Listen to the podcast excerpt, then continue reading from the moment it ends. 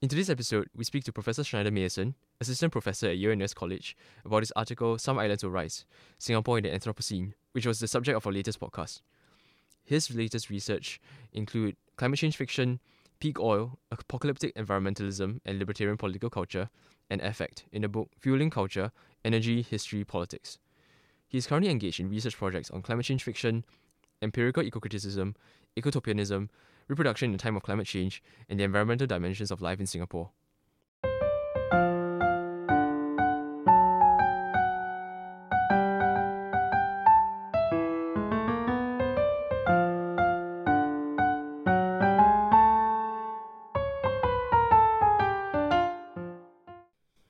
Thank you, Professor, for joining us. Um, before we begin, would you mind sharing with us your research interests and what they involve or entail? Sure. So, my research is generally around the cultural dimensions of climate change, both the problem of climate change and the response to it. Um, so, this takes a, variety of forms, looking at um, social responses, um, cultural responses through things like literature, um, art, and film. And generally, sort of the reason that I focus on on culture is that we tend to think of climate change as a problem of science or a problem of policy.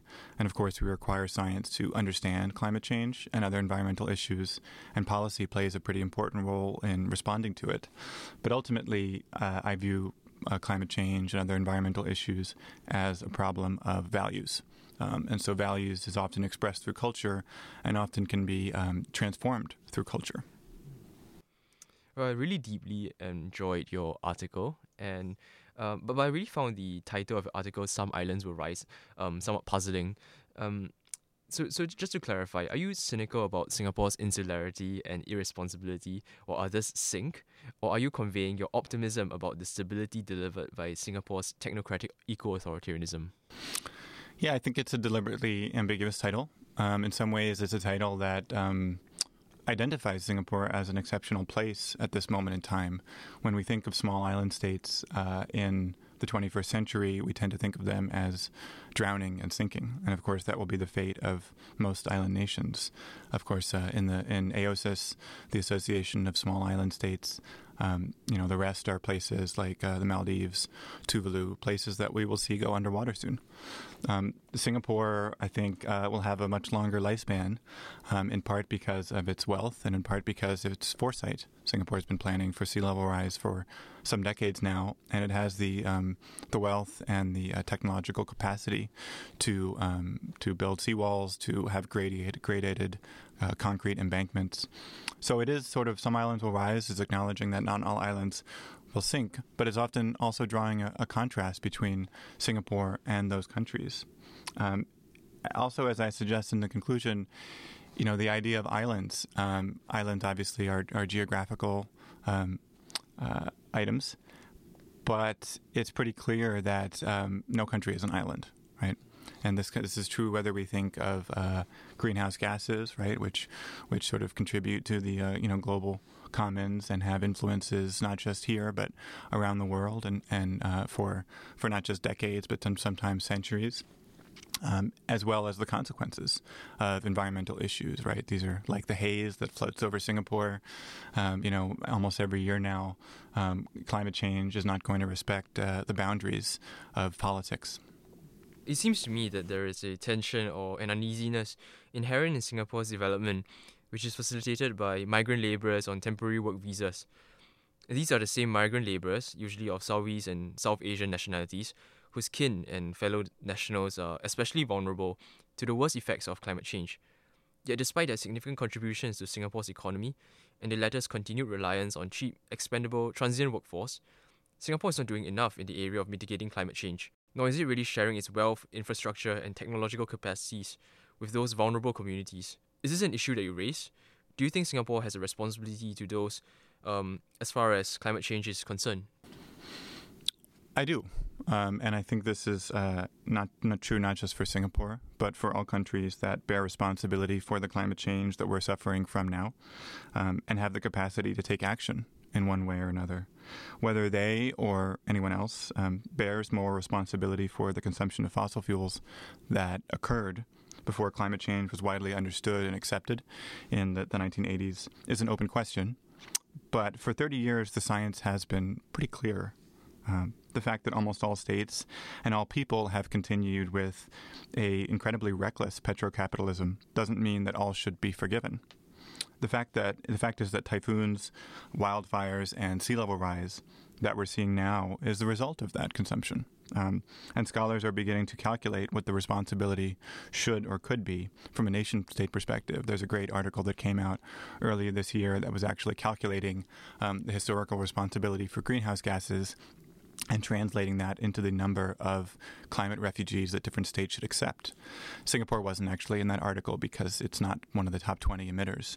Um, so I do think Singapore has a responsibility. I think every state has a responsibility that has a history of contributing to the problem. And so the immediate um, answers have to be the first is to decarbonize immediately. Um, so as the as the saying goes, if you find yourself in a hole, the first thing to do is to stop digging. Um, so we have to stop digging. And obviously, this will not be easy, but in a very real sense, the future of humanity um, is dependent upon it. And as I note in my article, there's much that Singapore could do. You know, Singapore tends to have this sort of motto of small island state, can't do much, you know, just humble, you know, right on the edge of, of crisis constantly because of land scarcity. But of course, Singapore is a very wealthy nation. It's got two of the largest uh, 11 sovereign wealth funds in the world.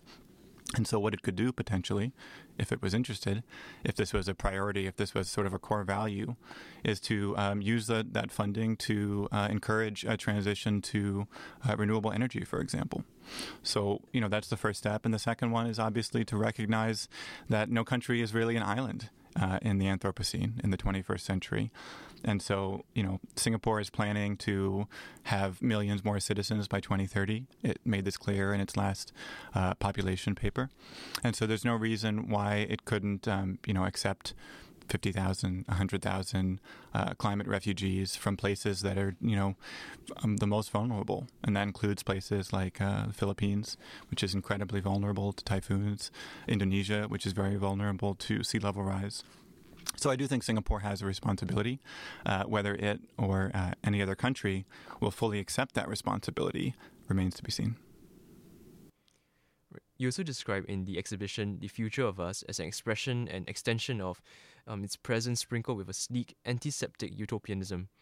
And you mentioned more green veneer and open space, while migrant workers and the port's container terminals were noticeably absent. Um, so, what do you think like this this grand aspiration represents, and, and what is underlying values and commitments? It's a great question. Um, it's probably beyond my expertise. Uh, um, to speak to you know Singapore's underlying values, and of course every country, you know most notably my own, the United States, has a uh, conflict sometimes between its stated values and what it actually practices. And of course, um, as some scientists have, have said, the you know the atmosphere doesn't care about our uh, our rhetoric; it cares about what we do. Um, you know, what I can speak to and what I do think is important to consider is the values that will become most important in the decades to come.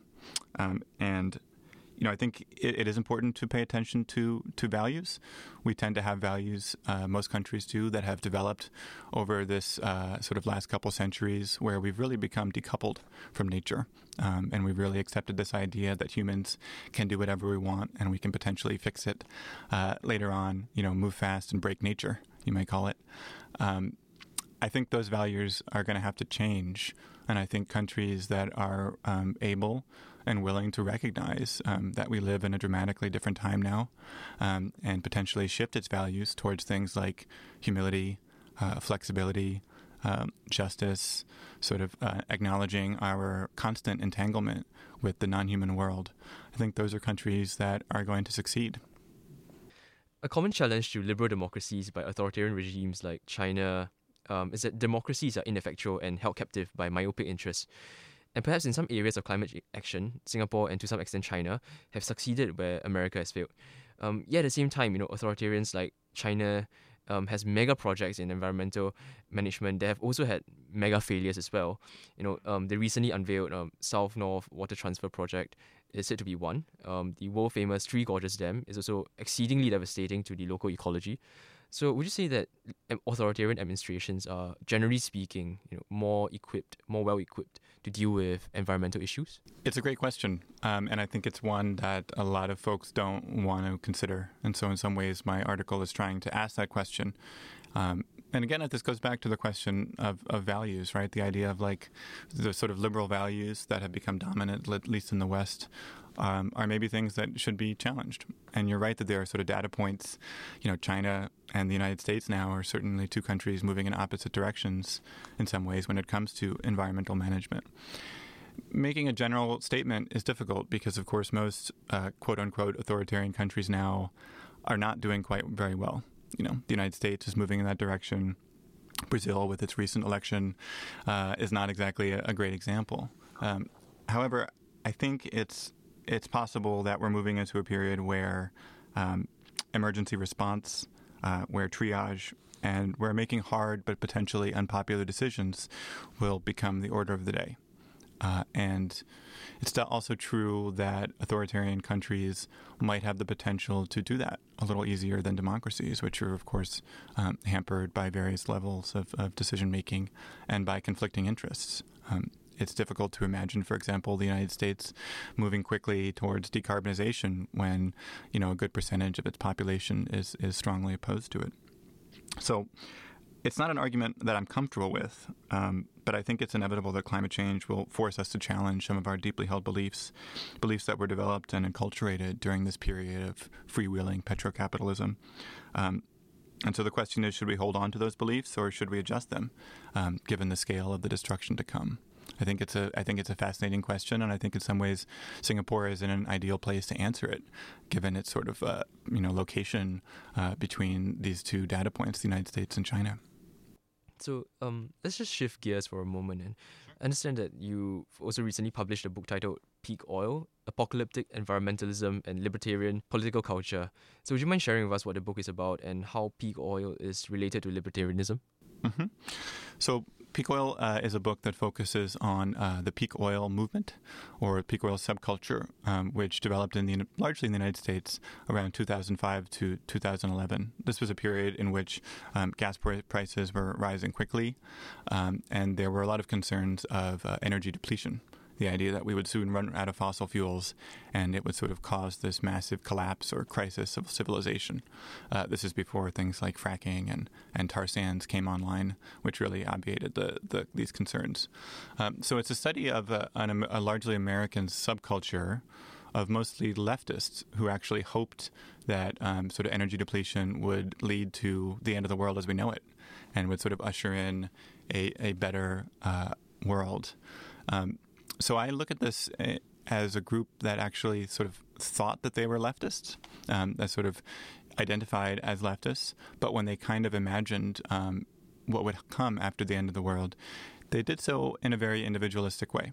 Um, so they tended, instead of a social movement coming together, you know, seeing themselves as a political force and taking action, um, they tended to think individualistically, sort of plan for the end of the world, uh, you know, do canning. Some of them even bought arms, things like this. So I, I view them partially as a way of marking the way that that um, uh, conservatism, libertarianism, neoliberalism has had become such a powerful force in American political culture um, that even folks who identified as leftists actually viewed um, social problems in a very libertarian way. Um, and so the peak oil movement has sort of passed, but in a lot of ways, you know, what, what this group was experiencing was relevant to the focus on climate change, which is obviously a lot more um, important and topical now.